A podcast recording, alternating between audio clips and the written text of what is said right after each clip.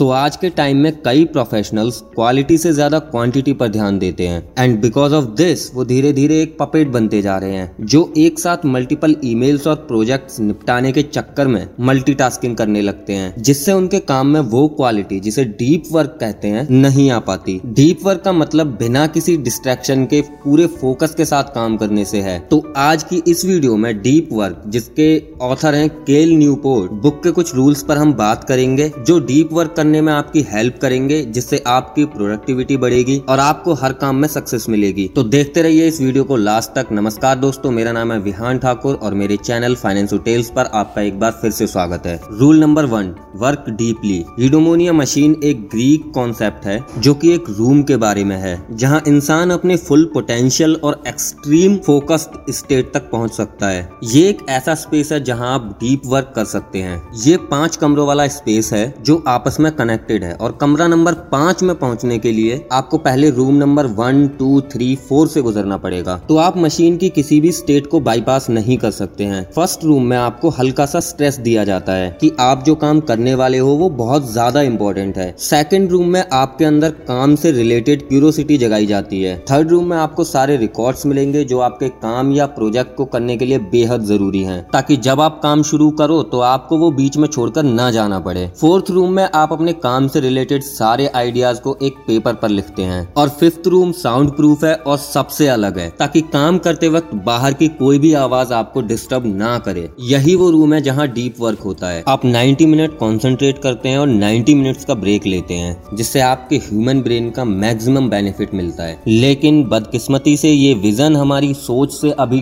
कोसों दूर है। इसके बजाय हम खुद को अब भी ओपन स्पेस ऑफ़िस में पाते हैं, जहाँ इनबॉक्स के मैसेजेस और मेल्स नेग्लेक्ट नहीं किए जा सकते और लगातार बोरिंग मीटिंग्स चलती रहती हैं। लेकिन अगर आप रूल्स फॉलो करते हैं तो आप अपने काम में सेम वही इफ़ेक्ट पा सकते हैं, जैसे कि आप किसी यूडोमोनिया मशीन के अंदर हो। यहाँ हम आपको चार ऐसी फिलोसॉफीज बताएँगे, जो आपको डीप वर्क की स्टेज में लेके जा सकती हैं। नंबर वन मोनास्टिक फिलोसफी इस अप्रोच में आप किसी मंक या पुजारी की तरह ही होते हैं, जो खुद को किसी भी तरह की डिस्ट्रैक्ट करने वाली चीज़ों से दूर रखता है। जैसे कि डोनाल्ड नू कंप्यूटर साइंस में अपने बहुत सारे इनोवेशन के लिए वो काफ़ी ज़्यादा फ़ेमस है। खासतौर पर पर एनालाइजिंग एल्गोरिदम परफॉर्मेंस के डेवलपमेंट के लिए, जो बहुत मुश्किल अप्रोच है। जब आप सैनफोर्ड में उनकी वेबसाइट चेक करेंगे तो वहाँ आपको उनका कोई ईमेल एड्रेस नहीं मिलेगा। हाँ एक नोट ज़रूर होगा, जिसमें लिखा है, एक जनवरी 1990 से मैं बहुत खुश हूँ। जब से मेरा कोई ईमेल एड्रेस नहीं है, मैंने 1975 तक ईमेल यूज़ किया था। और मुझे लगता है कि लाइफ के 15 साल बहुत ज़्यादा होते हैं ईमेल यूज़ करने के लिए। ईमेल ईमेल उन लोगों के लिए काफ़ी काम की चीज़ है, जिनका रोल हमेशा टॉप पे रहना होता है। लेकिन मेरे लिए ये ज़रूरी नहीं है, क्योंकि मेरा रोल चीज़ों के बॉटम में है और इसे यूज़ ना करने से मुझे मिलता है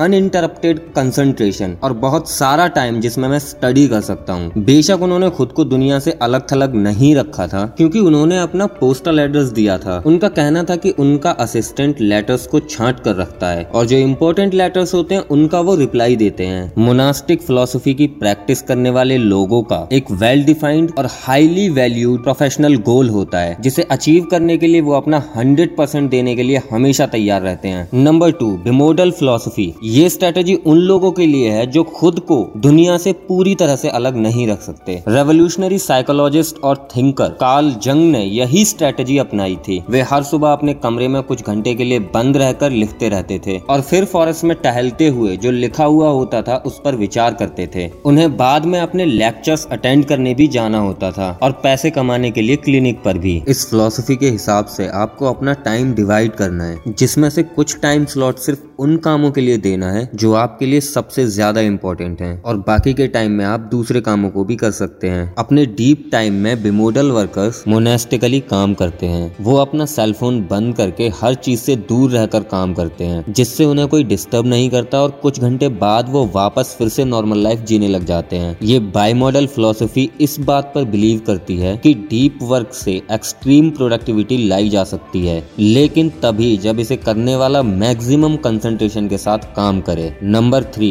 रिदमिक फिलोसफी इसे कुछ लोग कहते हैं इस मेथड को अप्लाई करने के लिए हर दिन कोई एक स्पेसिफिक एक्टिविटी एक स्पेसिफिक टाइम चूज़ किया जा सकता है, और हर रोज जब आप अपना वो टास्क खत्म कर लें तो आपको कैलेंडर पर एक बड़ा सा रेड क्रॉस लगाना है, और ये तब तक करते रहना है जब तक आप रेड क्रॉसेस की चेन बढ़ती हुई ना देख लें। साथ ही साथ ये भी ध्यान रखें कि ये चेन टूटनी नहीं चाहिए। नंबर फोर जर्नलिस्ट फिलोसफी जब आप पूरा दिन बहुत बिज़ी होते हैं तो तब आप इस अप्रोच को फॉलो कर सकते हैं। इसमें आप किसी जर्नलिस्ट की तरह एक्ट करते हैं, जैसे ही आपको फ्री टाइम मिलता है, भले ही आधा घंटा। तो आप डीप वर्क करें। इसका मतलब है कि अगर आपको पता है कि आप पाँच से साढ़े पाँच तक फ्री रहने वाले हैं तो अपना मोबाइल फ़ोन स्विच ऑफ़ कर दें और किसी आइसोलेट जगह पर अपने इम्पोर्टेंट टास्क पूरे करने बैठ जाएँ। रिचुअल्स यानी कि एक्शंस क्या लें? आप कहाँ काम करेंगे और कितनी देर के लिए काम करेंगे, इसके बारे में पहले से ही सोच कर रखिए। क्योंकि आपको कोई एक जगह तो चुननी ही पड़ेगी जहाँ आप डीप वर्क कर सकें और प्रयास कर सकें। एक बार जब आप काम करना शुरू करें तो कैसे उस पर काम करेंगे, ये बात भी पहले से ही सोच कर रखें। इसके लिए आपको रूल्स और प्रोसेस चाहिए, जिससे आपके प्रयास आकार ले सकें। जो चीज़ आपको डिस्टर्ब करती है, उसे दूर कर दें, ताकि डीप वर्क करते वक्त आपका टाइम वेस्ट न हो। आप कैसे अपने काम को सपोर्ट करेंगे, आपको इसके लिए सुनिश्चित करना होगा कि आपके ब्रेन को हाई लेवल डेप्थ तक जाने के लिए सपोर्ट मिल सके। फॉर एग्ज़ाम्पल अपनी शुरुआत एक कप कॉफ़ी के साथ कर सकते हैं और साथ में पहले से सब कुछ सोच कर रखिए, जिससे आपकी मेंटल एनर्जी ये सोचने में बर्बाद ना हो कि उस समय आपकी क्या ज़रूरत है। Make grand gesture J K Rowling Harry Potter series की अपनी लास्ट बुक घर पर नहीं लिख पाई थी। कुत्तों के भौंकने और बच्चों के शोर शराबे और विंडो क्लीनिंग के शोर की वजह से वो डीपली कॉन्सेंट्रेट नहीं कर पा रही थी। तो उन्होंने एक ग्रांड जेस्टर किया और सीधे एक होटल में रहने चली गई। जो महँगा तो था, लेकिन वहाँ जाकर वो आसानी से डीप वर्क में जा सकती थी। जब आप इस स्टेट में जाने के लिए इन्वेस्ट करते हैं तो आपको इसका रिटर्न भी मिलता है, क्योंकि इससे आप कुछ न कुछ अचीव ही करेंगे और इसके साथ ही टालम टोल से भी बचे रहेंगे। क्या आपको अकेले काम करना चाहिए? कोलेबोरेशन नए आइडियाज़ और इनोवेशन को जन्म देता है। हालाँकि इसकी वजह से आपका कॉन्सेंट्रेशन डिस्टर्ब नहीं होना चाहिए। बेशक दूसरों से इंस्पायर हो, लेकिन डीपली सोचने के लिए अकेले ही रहें। हाँ अगर आपके साथ कोई आपके जैसा ही सोचने वाला हो तो बात दूसरी है। तब तो सक्सेस डेफिनेटली मिलेगी ही मिलेगी। किसी बॉस की तरह एग्जीक्यूट करें। इंटेल जैसी बड़ी कंपनी ने एक पब्लिस्ड रिसर्च पर बेस्ट वर्किंग स्ट्रेटेजी अपनाई है। और रिसर्च के लेखक और सीईओ ने डिस्क्राइब करके ये बताया है कि क्या करना है। ये नहीं कि कैसे करना है। इन दोनों सवालों में काफ़ी अंतर है। और इसे फोर डिसिप्लिन ऑफ़ एग्जीक्यूशन से समझाया गया है। और यही सेम प्रिंसिपल डीप वर्क के लिए भी अप्लाई किए जा सकते discipline one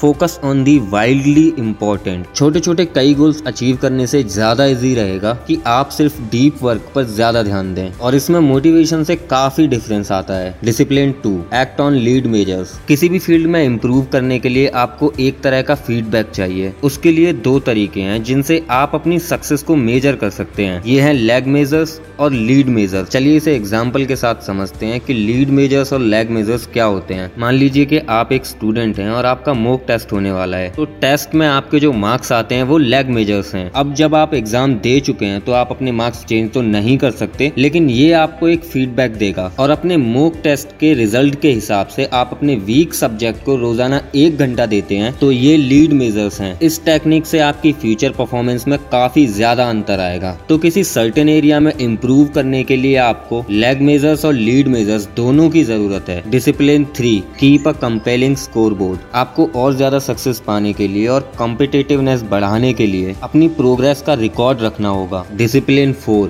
create a cadence of accountability खुद को मोटिवेट बनाए रखने के लिए हर वीक अपना स्कोर चेक करते रहें। इसे अपनी रेगुलर हैबिट बना लें। क्यों आलसी बनना भी हमारे लिए अच्छा है? हमेशा खुद को मौका दें कि आप कुछ देर के लिए सब कुछ बंद कर दें, ताकि काम में आप अपना बेस्ट आउटपुट दे सकें, जिसका मतलब है रेस्ट करना। इसीलिए आलसी बनना भी हमारे लिए अच्छा है। Rule number two embrace bored boredom एक आदमी था जो हर सुबह उठकर अपनी रिलीजियस बुक पढ़ता था। बार बार एक ही बुक को इस तरह पढ़ने से उसका दिमाग इतना ट्रेंड हो गया था कि वो हर रोज पूरे कंसंट्रेशन से उसी किताब को पढ़ता था। हाँ कॉन्सेंट्रेशन इसी तरह प्रैक्टिस करके अचीव करी जा सकती है। हम सब में ये एबिलिटी है, लेकिन हम ट्राई नहीं करना चाहते। लेकिन हमेशा ये याद रखें कि फोकस करते टाइम बीच बीच में ब्रेक लेते रहें। न कि ब्रेक लेते हुए फोकस करें। Rule number three quit social media 2013 में लेखक और डिजिटल मीडिया सलाहकार बैराटॉन थिस्टन ने एक प्रयोग शुरू किया। उन्होंने 25 दिन के लिए अपनी ऑनलाइन लाइफ छोड़ने का फैसला किया। न फेसबुक न ट्विटर न ही ईमेल और न ही फोर स्क्वायर जिसने उन्हें 2011 में मेयर ऑफ़ द ईयर से सम्मानित किया था। फ़र्स्ट वीक के बाद से ही उन्हें इसकी आदत पड़ने लगी। उनकी लाइफ की गति धीमी हो गई थी। मगर जब 25 दिन गुजर गए तो वो फिर से ऑनलाइन रहने लगे। और इस बार पहले से भी ज़्यादा। तो किसी भी चीज़ को एकदम छोड़ना पॉसिबल नहीं है। और न ही ये कोई सॉल्यूशन है। इससे अच्छा है कि आप इंटरनेट को आज की लाइफ की ज़रूरत समझते हुए यूज़ करते रहें। कभी कभी इसका फ़ायदा भी होता है और इसके कुछ नुकसान भी हैं। तीस दिन के लिए इंटरनेट छोड़ें। अगर आपको लगता है कि आपके ये तीस दिन मज़े से गुजरे हैं, या आपको लगता है कि लोग आपको इतने दिन मिस करते रहे तो बेशक आप फिर से ऑनलाइन रह सकते हैं। लेकिन अगर ऐसा नहीं है तो इंटरनेट से दूरी बनाए रखें। साइड नोट में लिख कर रखें कि आप कुछ दिन ऑफलाइन जा रहे हैं। Rule number four drain the shallows 37 signals नाम की एक सॉफ्टवेयर कंपनी ने अपने वर्किंग डेज़ फाइव से फोर कर लिए थे और फिर भी उनके प्रोडक्शन में कोई फ़र्क नहीं आया। और ऐसा इसलिए हुआ क्योंकि इस कंपनी के एम्प्लॉयज़ ने अपना काम फिनिश करने के लिए टाइम को बहुत इंपॉर्टेंस दी। उन्होंने अपने टाइम से शैलो वर्क को लगभग पूरी तरह से हटा के रख दिया था। और जब आप शैलो वर्क को डीप वर्क से रिप्लेस करते हैं तो आप देखेंगे कि कैसे आपको एक्स्ट्रा ऑर्डिनरी रिज़ल्ट मिलते हैं। तो शैलो वर्क आखिर होता क्या है? शैलो वर्क वो है जिसमें आपका ब्रेन ज़्यादा यूज़ नहीं होता, जिसमें आप आलसी होके काम करते हैं और जिन्हें करते हुए आप बार बार डिस्ट्रैक्ट हो जाते हैं। शैलो वर्क करने वाले लोग दुनिया में ज़्यादा वैल्यू एड नहीं करते और ऐसे लोग इजीली रिप्लेस किए जा सकते हैं।